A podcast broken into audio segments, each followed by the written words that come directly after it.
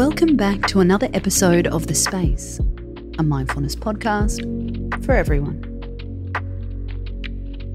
Is brain drain impacting your workouts? If you struggle to exercise after thinking hard, you are not alone. According to research, mental fatigue can actually impact our physical endurance.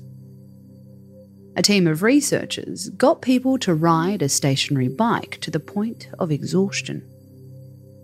Before they got on the bike, they were asked to do one of two tasks either watch a boring documentary or complete a tough computer task. After working on the computer, they weren't able to cycle for as long. They also reported higher feelings of physical exhaustion.